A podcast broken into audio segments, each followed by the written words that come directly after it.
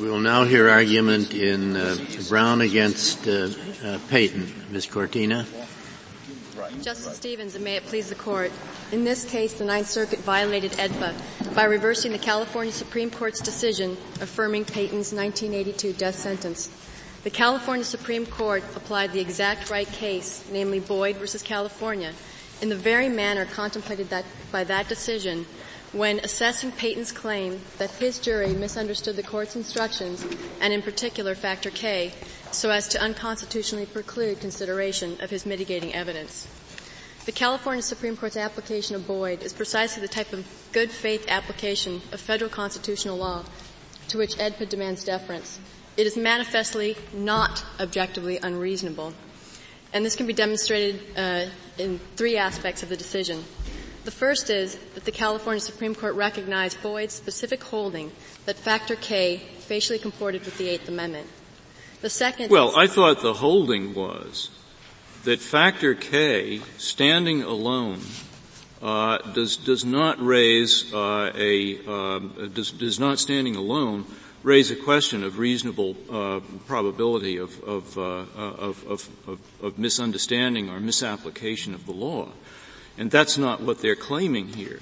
They're claiming here that there was something much more than K standing alone. As I understand it, they're claiming that the difference between this and Boyde and why this is not a standalone kind of case is that the prosecutor uh, deliberately argued or argued law that was in fact wrong. Uh, and and continued to do so even after the court interrupted the argument, and that the court never gave an instruction that corrected the erroneous statements of law that the prosecutor had made. So that's, that's why they're, they're saying this is not a Boyde situation. Your Honor, Boyde has two specific components to its decision, which is first, what factors K means standing alone. And you need to resolve that issue, which California did, in deciding the impact of the prosecutor's misstatements concerning factor K. So the first you start from the premise, as the California Supreme Court did in following Boyde, that factor K facially directed for consideration of Payton's mitigating evidence. Well, no, no. The, the mitigating evidence that Boyde held could be considered without a K being a bar was mitigating evidence about the, uh, the, the character of the individual prior to, or at least up to the moment of the crime. Uh, so this is this is different kind of evidence, and I, I mean this is post-crime evidence, and and I don't see that, that that Boyde's holding is so broad as obviously to cover this at all. It might be a it would be a, a closer question if it hadn't been for the prosecutor's argument uh, and the judge's failure to correct it. Uh, but uh, even even without those elements, there would be a serious question whether Boyde covered this at all. Your Honor, the, respectfully, I disagree. I believe that the California Supreme Court correctly and, and reasonably determined that Boyde's holding encompassed mitigate, Payton's uh, mitigating character evidence because the holding in Boyde or the issue directly presented by Boyde was whether factor K limited consideration to circumstances related to the crime or allowed for non-crime related mitigating evidence in deciding the appropriate penalty. What do we make of the Chief Justice's clear statement, not once but twice in Boyde? The prosecutor never suggested that background and character evidence could not be considered. So mustn't we take Boyde with that qualification when we have a case where the prosecutor indeed suggested that this information could not be taken into consideration as a mitigating factor? No, Justice Ginsburg. First, you must assess factor K facially, and that's what Boyde did. Then the next question is, did the prosecutor's misstatements confer, um, concerning factor K mislead the jury to believe that they could no longer consider uh, Payton's mitigating character evidence. And that would be the second component of Boyde, which is a general test for assessing the reasonable likelihood a jury misunderstood the instructions in the context of the proceedings.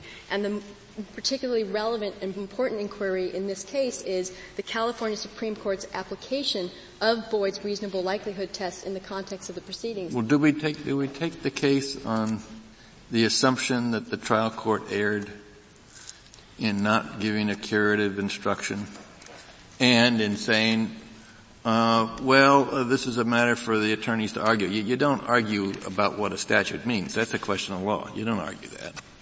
You can argue the fact that it's mitigating or not mitigating, or that it's extenuating or not extenuating, which is, I think, how you can interpret a lot of this. But it, it, it seems to me that the trial judge does make a mistake when he says, "Well, well, this is for the, this is for them to argue," when the, the point of the objection was that there was a misinterpretation uh, uh, of the instruction. That's a legal point. And that is a fact that was expressly considered by the California Supreme Court in appropriately applying Boyde's general test for whether the jury misunderstood the uh, court's instructions and an instruction that facially called for Not consideration. Not that, that the jury misunderstood the judge's instruction, that there was no instruction. I mean, the, the picture that's given here is the defense attorney says, I can use this to mitigate. The prosecutor says this is not legitimate mitigating evidence. And he said that several times. And the judge said, well, you can both argue it. And the judge never instructed the jury.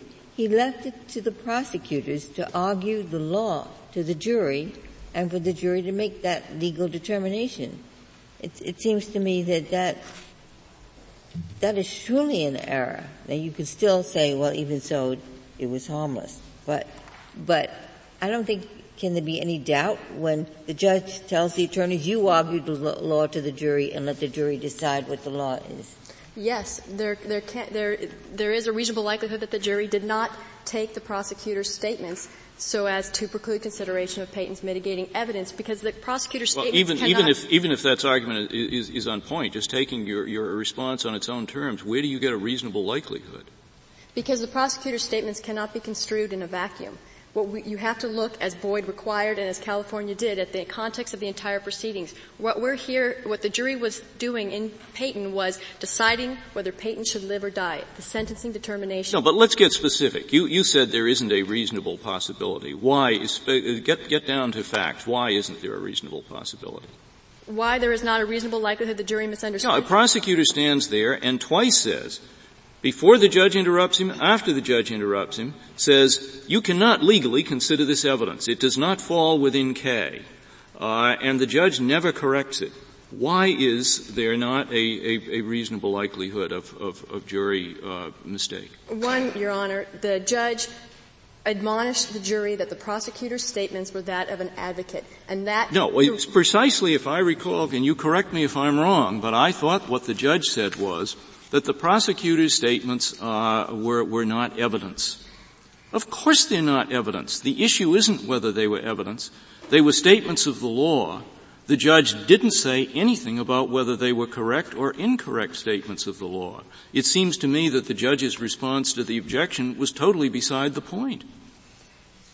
The ju- nevertheless, the judge's response relegated the prosecutor's statements as to his personal opinion as to that of a, some, as, as, of, to argument, which is a statement of an advocate. And the jury from the time it was impaneled guilt phase and through the penalty phase and at the concluding instructions was repeatedly instruct, instructed that they would be getting the instruction uh, uh, on the law from the court. And the and court here, didn't give them an instruction on this contested point. I respectfully He didn't come out and say, yes, you can consider this under K. He never said that. No, but K says you can consider it under K. K says uh, you can consider evidence that, that goes to the gravity of the crime. I will be candid to say I think you're stretching things about as far as you can stretch, as Boyde held, that, that uh, character evidence pre and up to the time of the crime can be considered reasonably under that factor. But certainly evidence of what an individual did after the crime is committed does not naturally follow within K at all, and I don't know why any juror would consider it unless a judge came out and said flatly, you can. Your Honor, the California Supreme Court reasonably applied Boyde's holding that factor K did call for consideration of character evidence, and that's precisely what Payton presented. Well, what if there, we conclude that there was an error here? Um, is there a harmless error argument that you fall back on? Yes, Your Honor, there is a harmless error, but before we even get to harmless error, the fact that you disagree with the ultimate conclusion of the California Supreme Court under AEDPA is not sufficient. May the California ask, Supreme Court's decision. May I ask a question that goes sort of the beginning? What is your position on whether or not the prosecutor correctly stated the law? The state concedes, and as the California Supreme Court recognized, the prosecutor misstated the law. But the jury would not. You also concede he did so deliberately? Do you concede In, there was prosecutorial misconduct, is what I'm really asking? Absolutely not, Your Honor. The prosecutor did not com- commit misconduct. The prosecutor made a mistake. And the misconduct analysis, which is similar to what Boyde contemplated when they set forth the general standard for assessing whether a jury would misunderstood, misunderstand an instruction, uh, is, is almost the same when, when you're analyzing um, whether the question is prosecutorial misconduct. Boyde sets forth the test for how to assess a misstatement by the prosecutor. And Boyde said that at the first instance, a statement of the prosecutor is not to be considered as having the same force as instructions from the court. And that principle was recognized by the California Supreme Court and reinforced. That, that, statement went to whether the jury was act, have to accept it, not to the question whether the prosecutor acted improperly. I'm sorry, Your Honor. The prosec- in this case, the prosecutor made a mistake. I don't think that there's any evidence uh, to support the conclusion that the prosecutor committed misconduct in this case. Particularly, well, I, I, can see that a, a prosecutor could say, you know, this isn't factor K evidence as a way of saying uh, that this evidence is of little weight. Uh, he did say uh, at, at, at, one at one time, you have not heard any legal evidence of mitigation, and, and that that's the troublesome part. Your Honor, the, the, state concedes that the, the, prosecutor did make misstatements, but I think that the bulk, as you pointed out, the bulk of the prosecutor's argument went to the weight to be attributed to Payton's mitigating evidence, and actually most of the argument um, by the prosecutor indicating that Payton's evidence didn't mitigate uh, the, uh, the seriousness of his rape and murder is there were similar arguments that were made by the prosecutor in Boyde in which Boyde found were not objectionable. But again, the important scrutiny is that the California Supreme Court evaluated the prosecutor's statements within the correct analytical framework matrix established by Boyde. They considered all the correct principles, the, the effective argument of counsel. They considered the instructions, and like Boyde, they found that factor K facially directed the consideration. Suppose I were to take the view that it is a violation of clearly established law for a court to allow a prosecutor repeatedly to misstate the law, misinform the jury about what the law is on a life or death question without correcting that misstatement, without saying the jury, jury, it's not for the prosecutor to argue what the law is. I tell you what the law. If the judge doesn't do that, then that meets any standard of violating clearly established law about which there should be no doubt that when the prosecutor makes a misstatement on a life or death question, it is the judge's obligation to say, jury, he is wrong, you take your instruction from me and here's my instruction. Suppose that's my view of this case. And I said, I don't, Boyde and what, all these other cases, it just strikes me that that's clearly wrong. What can, do I do with that? Well, you can find that the court was wrong and not like what you did, what the court did. But the inquiry is whether the jury under, misunderstood the instructions as a result of the court's conduct. And that requires an analysis of the context of the proceedings. And that is precisely what the California Supreme Court did. They evaluated. Now you're getting to the question I think that just, Justice O'Connor raised a few minutes ago about are you urging, yes, this is error, but it was harmless? No, I am not agreeing that this was error at all. I agree that the prosecutor made a misstatement and that the California Supreme Court thoroughly and properly evaluated that statement. Well, but just the, on that point, if the prosecutor makes a misstatement, doesn't the trial judge have an obligation to correct it if it's significant? The, in this or am case, I wrong? Or am I wrong about that? The judge just kind of watches the ship sail over the waterfall. The prosecutor, I mean, the, the, trial court did correct it. It may not be the sufficient correction in this court's eye, but the court did give an admonition that relegated the prosecutor's statements to that of the advocate and not to the instructions what of the court. What if the prosecutor had uh, said several times to the jury during the course of his arguments that the burden of proof by the state is by a preponderance, not beyond a reasonable doubt. And the judge just says, um, prosecutors' arguments are just that. They're not the law. I'll instruct you, but he never says anything. Is that okay? It's not what we'd optimally want the court to do, but that's not the inquiry pre- that's presented and answered by Boyde. The question is, as a result of what happened, trials are not error-free. We wish that they were, but they're not. The question is, how do you respond to when a, tra- when a prosecutor makes a misstatement of law? And Boyde addresses that question. Boyde well, normally we would think the trial judge would correct a misstatement of the law by counsel we would normally think that, wouldn't we? Yes. And it wasn't clearly done here. I mean, they, the jury was reminded that arguments of counsel are just that, but there was no attempt to correct what appeared to be a misstatement. The court's admonition was sufficient, but we we we have to respond to the case that's what before you. What admonition was sufficient? The, the court said something about evidence, and everybody, I mean, there's no question what the prosecutor said isn't evidence. But he didn't tell them he has misstated the law. We're not talking about evidence is not at issue at all.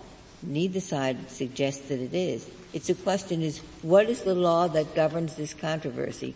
What is the law that the jury must apply to make a life or death decision?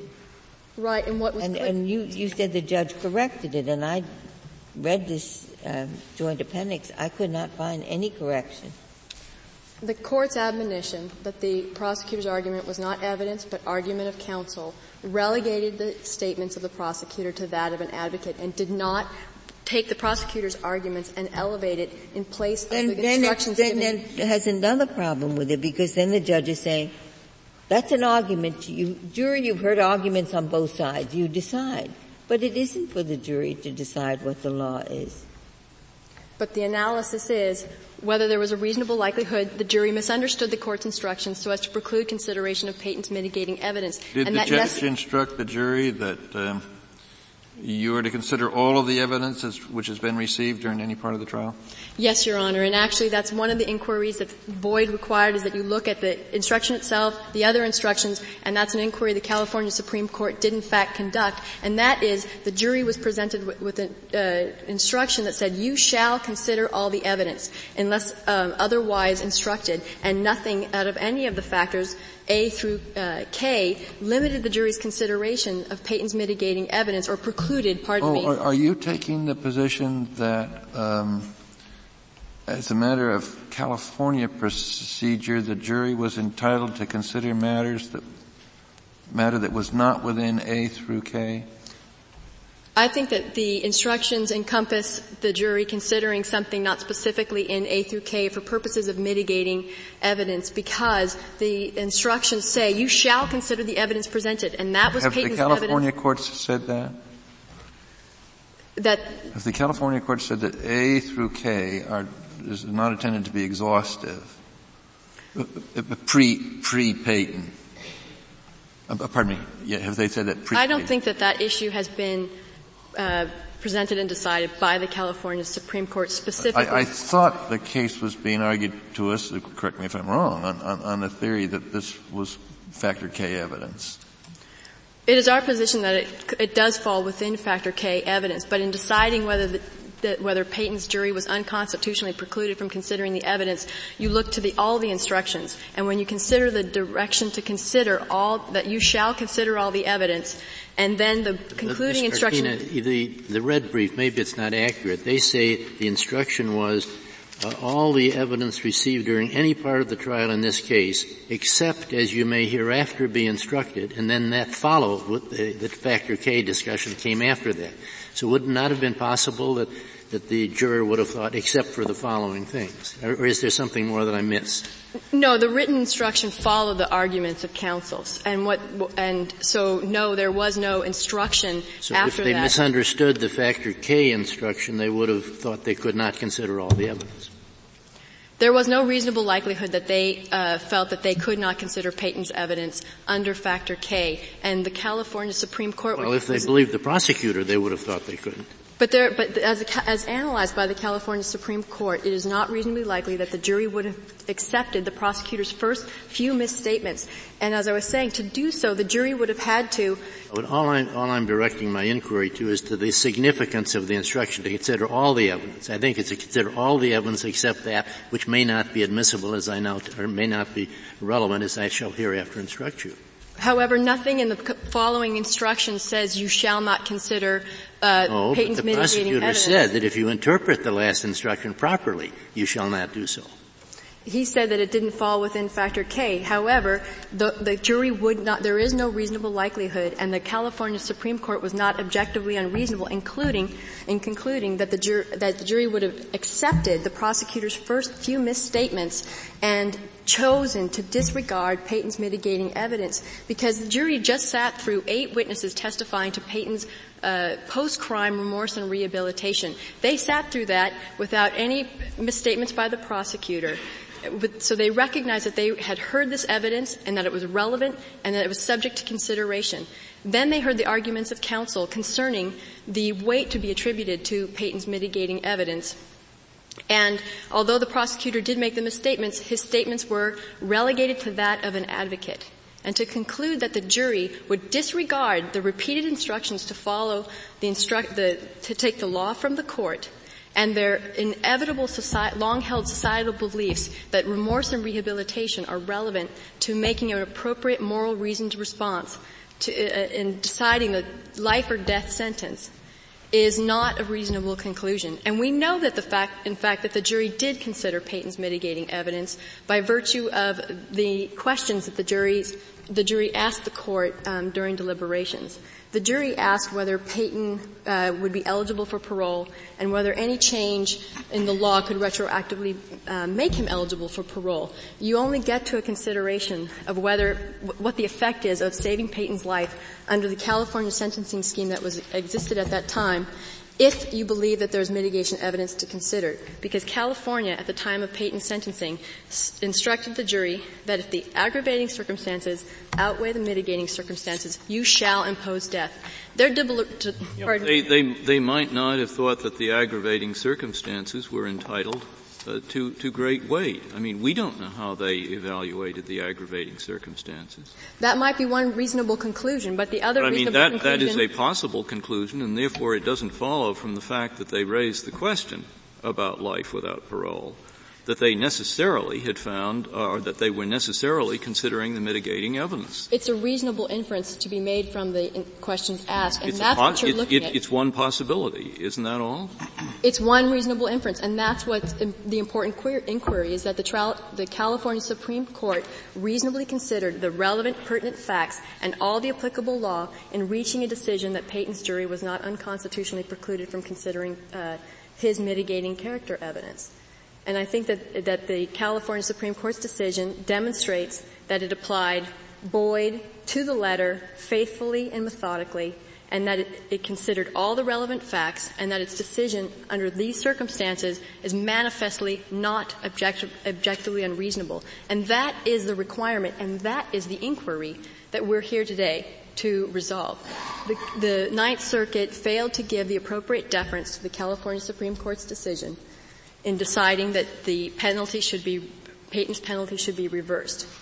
And the Ninth Circuit instead conflated objectively unreasonable with a determination that it personally felt that there was constitutional error and doesn't respect the distinction recognized in AEDPA between a incorrect decision or a correct decision, incorrect decision, unreasonable decision, and the higher threshold of objectively unreasonable. And unless this court has any further questions, uh, Justice Stevens, I would like to reserve the remainder of my time. How long did the penalty phase take? The penalty phase took about a day with eight witnesses. Thank you. Mr. Gitz. Thank you, Justice Stevens. May it please the court. I'd like to start off, if I may, by addressing some of the points that were brought up just earlier. Uh, and I'd like to indicate to this court that the California Supreme Court has held uh, that factors A through K are the exclusive considerations that the jury must encompass in deciding whether or not to impose death or life. Has factor K been supplemented with a CalJIC instruction since Payton? It has. In 1983, two years after Payton's trial, it was supplemented to include all of the uh, mitigating evidence that this court has uh, indicated are, the jury is entitled to consider. But what is important. Excuse me, do they still call it factor K or do they just have a supplemental instruction that follows factor K? It's uh, been a couple of years since I've done a death penalty right. trial, but I think it's still called factor K. It's just uh, supplemented and changed uh, that way. Um, the second thing is that this court has indicated some concern over the uh, jury question that was raised first in uh, in the state's reply argument. And I need to put the court, I think, in, in proper context as to what occurred in, in that jury question. The case was given to the jury at 11:55 on the date of of the uh, determination, and the jury was told to select a foreman. Five minutes, they went into the uh, deliberations room. Five minutes later, they came out and went to lunch. They didn't commence their deliberations thereafter until one o'clock. At 110, they came out with a, the question that is now before the court. And I want to suggest to this court that it is not reasonable to believe that during that 10 minute span of time, the jury considered uh, the whether or not factor K applied. And what was the question? The question, there was really two questions. One, and I'm paraphrasing, is there any possibility Mr. Payton could be released on parole?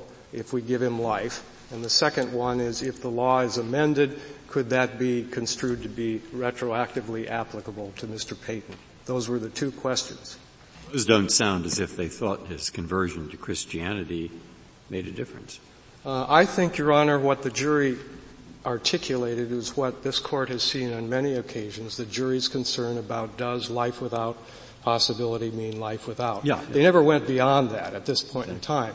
So what I'm suggesting to this court is that the short span that they had to write that question, which I agree, given enough time, might permit an inference that they did consider factor K isn't applicable in Well, an case. equal inference is they just felt that it was entitled to no weight at all given the horrific nature of this, of this crime. Yes, I agree. And my position isn't that, that the short span of, you know, assists our position. Our position is that this won't assist this court in arriving at a decision about uh, whether the jury considered it. And you have to show there's a reasonable likelihood that the jury might have come to an opposite conclusion. Yes. And Boyde teaches that the way to do that is to look at the context of the entire case in conjunction with the, the instruction that was given in this case. And I want to start out that I, I agree with the uh, state that the first thing this court should do is look at the instructions standing alone. And I want to indicate that without reference to the context of the case, the instruction standing alone does not support the inference that Payton's post-crime evidence could be considered.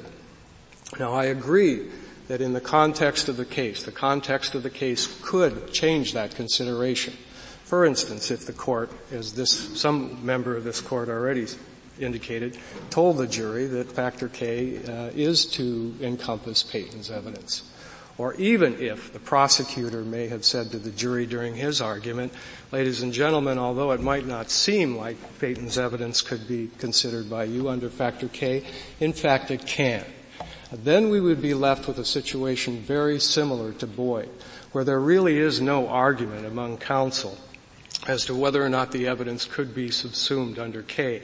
And that, in the context of that case, would permit it. Well, on, on that point, and I, I recognize it's, it's, it's, not nearly as clean as the hypothetical you present, he, he did say, uh, as the prosecutor, the law in its simplicity is that if the aggregating factors outweigh the mitigating factors, the sentence should be death, and so let's just line these up, and then he talks about the, the conversion. So, uh, there were other parts of his argument, uh, that, indicated by one interpretation that this is not mitigating under special K, under, factor K.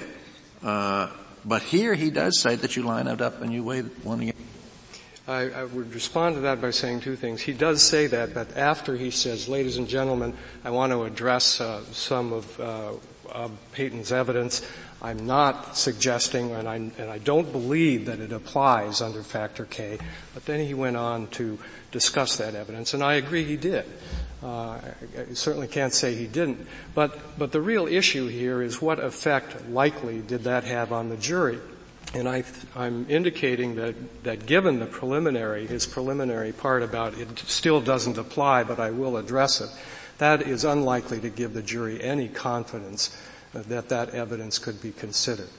Uh, so it's not at all a concession uh, that occurred in this case. Well, whatsoever. why wouldn't the jury conclude? Why isn't it the most logical conclusion that, gee, the judge had to sit here through eight witnesses and listen to all that, and he didn't exclude any part of it. So of course we must consider it because otherwise we wouldn't have been exposed to all of it. That was a relevant consideration in Boyde and I think a powerful consideration in Boyde and in California versus Brown. Because of the context of this case, it's not relevant here. Once the judge uh, permits both counsel, one counsel to argue one way and the other counsel to argue the other way, the jury is now being relegated as the, the finder of the law in order to evaluate whether or not they could consider that evidence, they had to look at the evidence that was presented. Well, they, they, they always have to say whether or not we're going to really weigh this or is it just too tangential. And that's one way of saying, well, this really isn't mitigating. Now we know as lawyers that it is mitigating in the sense uh, that it's that is relevant and that, that that's there for the jury to give it the weight that it chooses. But jurors say, well, you know, this is this, this just is not important, is what they're saying. But when the prosecutor says this doesn't fall under K, and the defense attorney says it does fall under K, all I'm indicating is that the argument that this would be viewed as a charade no longer has any effect. It is now a preliminary thing that the court. Well, it's a shorthand for saying it doesn't fall under K because it just is of so little weight. Uh, that's, I think, how the jury might have interpreted it. Yes, Your Honor, they might. But the issue here is whether or not there's a reasonable likelihood that the jury uh, did not consider that. And, uh, and that's the. Actually, that isn't really the issue. I think I, I find that easy uh, the harder issue is is whether uh, the uh, um, a person who thought about it differently than me, a judge, would have uh, uh, be objectively unreasonable. At least for me, that's the hard question. The, the question you're arguing is not hard. Yes, I, I don't think I understand your. I mean, I would perhaps have come to a different conclusion than the California Supreme Court on that question. But we can overturn them only if they're objectively unreasonable. And that's, that's the hard thing because, for me. Yes. Uh, I, I, there's very re- relatively little guidance uh, that we have so far on the AEDPA.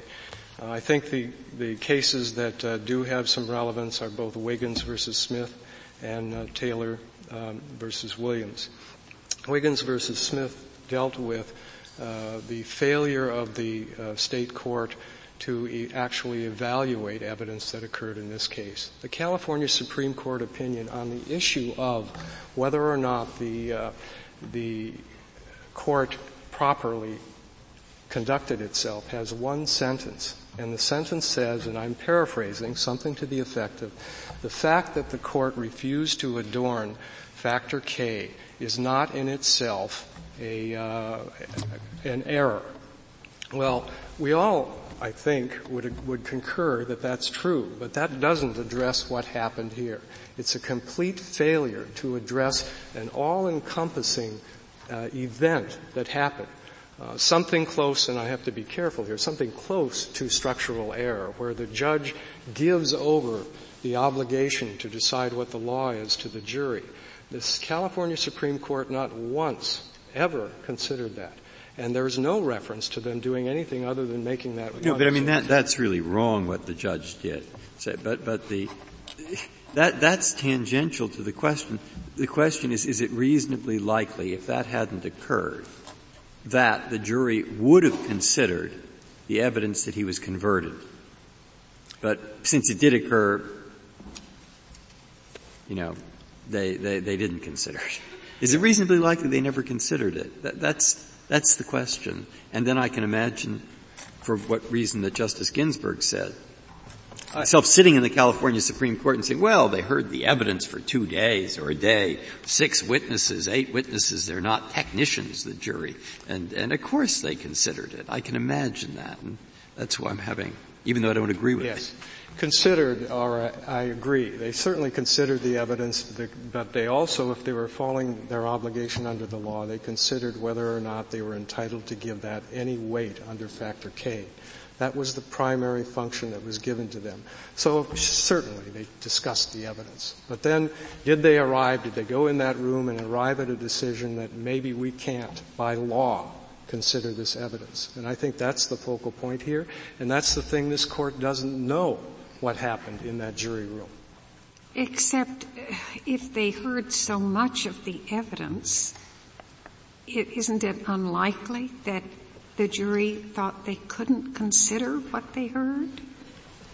The more evidence they hear, the more likely it is, I think, that human beings are going to consider the evidence.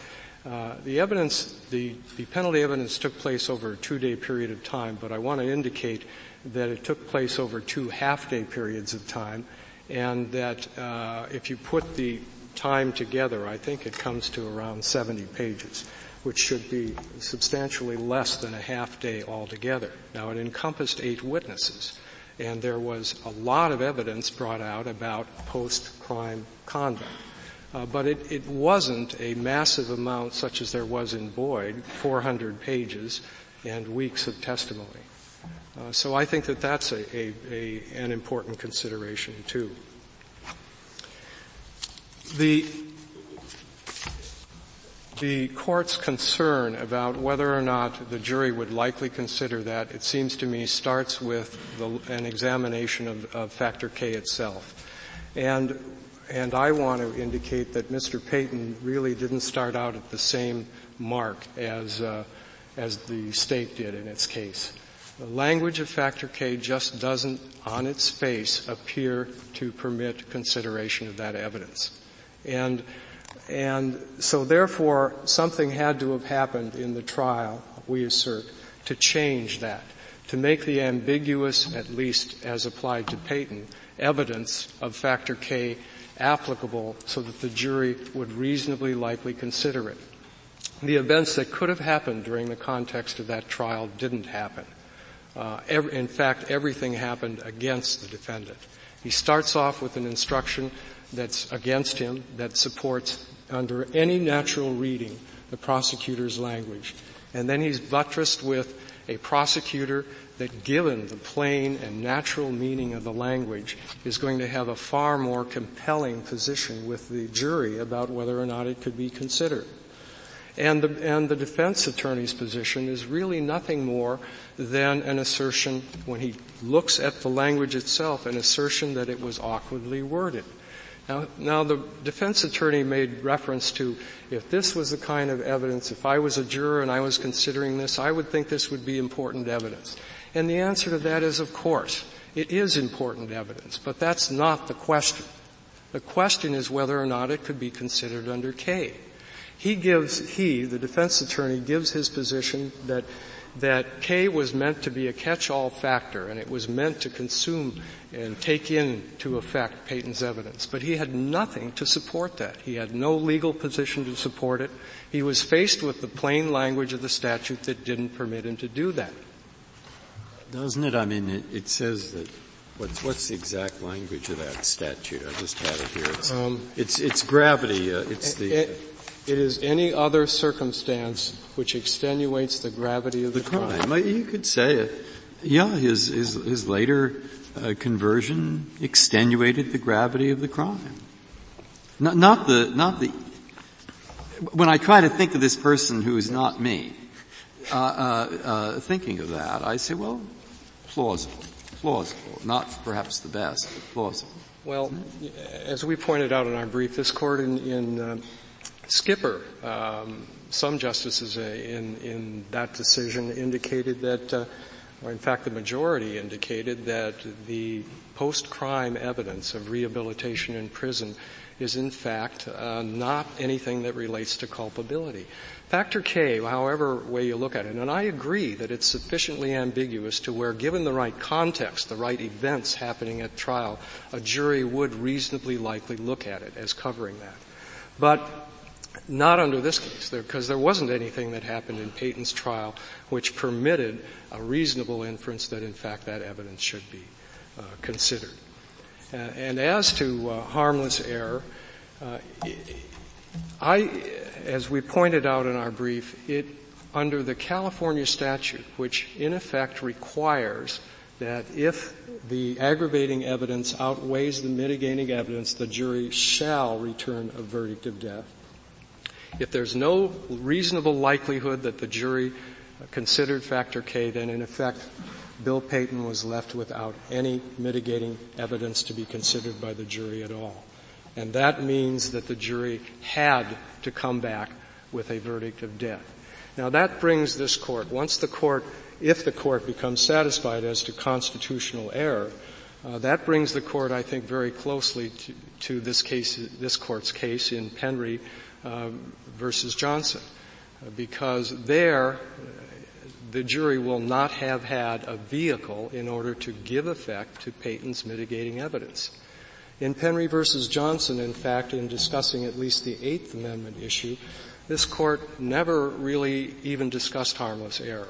It was reversed uh, without any discussion. Now, I don't want to suggest the court didn't engage in a harmless error. Um, I, I, I, see where you're going, and I, I, see that there's some parallel. The problem in Penry was that the, the jury, the jurors had to actually violate their instructions, and uh, you have to escalate your argument a bit before you get to that point. Yes, I, agree. It's not exactly identical, but we're very close to, to that point in Penry. And beyond that, uh, the prosecutor did argue um, vociferously that the, the jury should, in its determination, should uh, be concerned about whether or not Bill Payton is going to uh, stab the prison guards in the back in effect argued dangerousness, which was appropriate. Uh, but if the jury, he also argued that the jury couldn't consider evidence which plainly pointed to his lack of dangerousness, his good adjustment in prison, his conversion to Christianity. Uh, so in effect, the prosecutor was able to argue um, its side, and and the jury wasn't able, when you get to the harmless error analysis, to argue its side. And that's what makes uh, this, uh, it seems to me, a very strong showing that uh, that harmless error, um, uh, that the error in this case is not harmless. It had a clearly important effect. Is it relevant at all? I mean, this happened 24 years ago. We're sitting here trying to think of what a jury would have been thinking in a state of the law that's a quarter of a century old and facts I don't know what to think. I guess that's just irrelevant. Well, it's certainly relevant to Bill Payton, um, and and I don't demean the, the, position of the court. It's not relevant in terms of its impact as to future cases. Uh, there are some cases left uh, that are still dealing out there, dealing with factor K. Uh, the best of our knowledge, uh, we've we've done a search and we believe there is about 70 cases dealing with the old unadorned factor K. But of those 70 cases, um, none of them from, and we haven't reviewed all of them, but of the ones we've reviewed, none of them deal both with Payton's pure post-crime evidence uh, coupled with the prosecutor's unrelenting position to the government that they cannot uh, uh, consider that. So all this was at a time before Penry was decided. Uh, it is the time before Penry versus Johnson was decided. It is not the time before Penry versus Lynaugh was decided. And when I say which is the Texas, the Texas, you know, the ones. Both are the Texas case. Both deal with Mr. Penry. One and two. Yes. Or two. Yes. And when I say it was not before that, I'm talking about on the date of the California Supreme Court's decision. At the time of the jury uh, determination, this court only had, or that court only had Lockett to make a determination as to whether the evidence could be uh, could be considered. And the court made the decision that he thought that it could be considered, but then refused to make any adjustments once it became clear that both counsel were going to argue their respective positions on the law. The, the court uh, earlier talked about other instructions as impacting upon the, uh, the context of the case, and uh, those were important considerations in Boyde, especially the observation that the jury was to consider uh, any other evidence presented at either time of the trial. But in the context of this case, Your Honor, it means nothing. As I've indicated, the jury was required to ignore any evidence it heard at either phase of the trial unless it fit within factors A through K. If it didn't fit within there, even though they heard that evidence, they were instructed to ignore it. Beyond that, they were also instructed that the, that they were to consider the arguments of counsel. Now, being that there was no clear instruction to the jury that they had to consider uh, factor K as being relevant evidence, the jury then likely put greater weight on counsel's argument. And that's why it becomes important.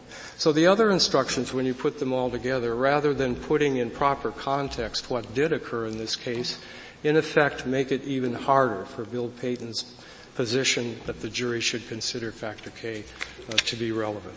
The, the prosecutor, at the very end of his closing to the jury did seem, even if grudgingly, but that to recognize that, that this evidence was mitigating. I'm looking at page 76 of the joint appendix, the top of the page. He makes different statements. The law is simple. It says aggravating factors outweigh mitigating. And then how do those factors line up? Well, the facts of the case, showing the violence, etc. That's on the aggravating side.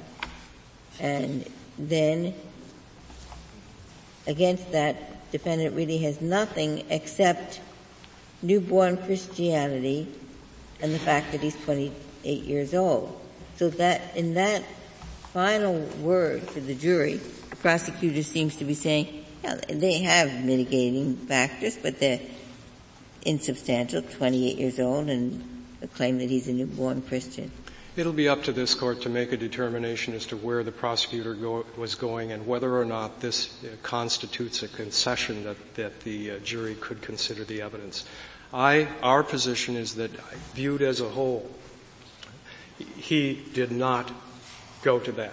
Certainly he permitted the jury and he did address the issue uh, of if the jury does consider that.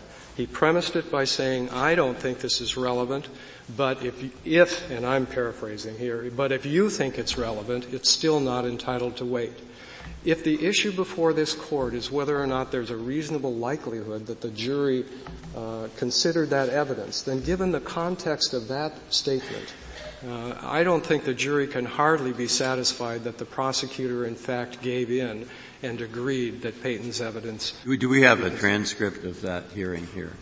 Of what hearing, Your Honor? Well, the penalty phase. I mean, one yes. if I'm having trouble, I just read it. It is in the uh, in the joint appendix, the entire the whole uh, thing. yes, the entire penalty evidence and uh, all argument uh, and the instructions is in there. Um, and that's uh, unless the court has any additional questions, I have nothing further. Thank you. Thank you, Mr. Gitz. Uh, Ms. Cortina, you have a little over five minutes left. Justice Stevens, the real inquiry is whether the California Supreme Court's decision was objectively unreasonable. It is not whether there was a reasonable likelihood.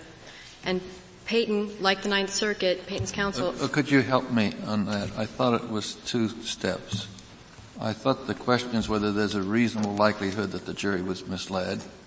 And then you have to ask whether it was unreasonable for the state Supreme Court to conclude that there was that reasonable likelihood. Or correct me if I'm wrong. That is one way of approaching the case, but uh, I think under AEDPA what you'd look at, which would be the more appropriate way, is how the California Supreme Court analyzed the claim and not first conducted a de novo review about whether there was a reasonable likelihood. I don't think that in the end that there's much but difference. you can't overturn it on habeas unless there's a reasonable likelihood. Right, that would be an, that, right. You would have to find that the, you would have to find an error and one that was objectively, and then the California Supreme Court objectively unreasonable in not finding the error. This is true. So obviously the reasonable likelihood test is a, is a relevant inquiry, but it is not the inquiry. And I think that, that, that that's what Payton's argument demonstrates and the Ninth Circuit's analysis demonstrates is that they are effectively equating a decision that the uh, California Supreme Court's conclusion was incorrect with their personal and their subjective opinion with a with the standard that the decision must be objectively unreasonable. And in this case, the California Supreme Court's decision was manifestly not objectively unreasonable. Um, we know we, uh, we know that objectively unreasonable doesn't have a clear definition. We do have an example of what is objectively unreasonable, and that was cited in Payton's brief, and that is a failure to consider particular facts or relevant law. And we know that that didn't occur in this case. The very argument and facts that Payton insists were not considered by the California Supreme Court in applying Boyde if not in the majority opinion, are found within Justice Kennard's dissent. So we have no question that the California Supreme Court identified the correct case and the correct principles within the case and considered all the necessary facts. And that should make this decision uh, um, subject to deference under AEDPA. Uh, this court uh, last term provided additional guidance on how to assess the range of reasonable judgment through the lens of AEDPA in Yarborough versus Alvarado. And one of the things that the, the Ninth Circuit and Payton's analysis keeps um, overlooking is the uh, Boyde-specific holding concerning factor K. And when you analyze the, speci- uh, the range of reasonable judgment of the California Supreme Court concerning factor K, uh, the specific rule of factor K, the reason, the range of reasonable judgment was less. The California Supreme Court had little to no leeway to conclude otherwise. Boyde's holding is broad. Boyde held that factor K was a broad catch-all mitigation instruction that allowed for any other circumstance that counseled a sentence less than death, and specifically found that background and character uh, fell within the ambit of factor K. And no decision of this court or the California Supreme Court in analyzing character has ever drawn a distinction between post-crime and pre-crime character evidence. There's a footnote in Boyde that seems to draw that distinction.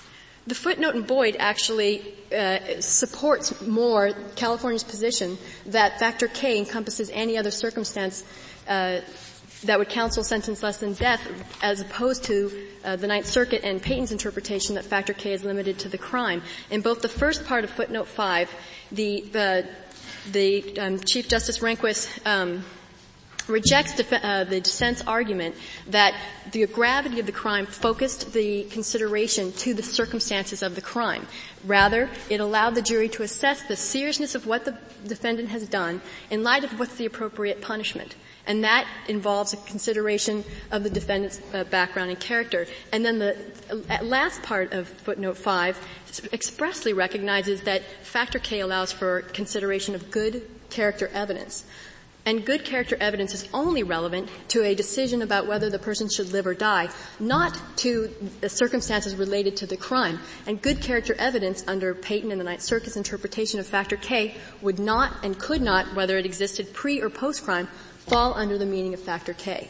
So the footnote 5 actually bolsters the ultimate broad interpretation that the California Supreme Court uh, adopted when it applied Boyde Boyde's specific holding concerning factor K to the analysis of Payton's uh, claim. And although they did, in footnote 5, distinguish the fact that uh, it did not involve post-crime evidence and mitigation, it didn't decide the question. It was simply noting a fact that distinguished the case from Skipper. And, and AEDPA requires that we follow the holdings of the court and not dicta. So when we start... Go ahead, and make one more sentence. uh, the California Supreme Court's decision was a reasonable application of Boyde, and the Ninth Circuit's reversal of it is, uh, and this court should. Uh, I think we understand you. Exactly. Thank you. Thank you. The case is submitted. The Honorable Court is now adjourned until Monday next at 10 o'clock.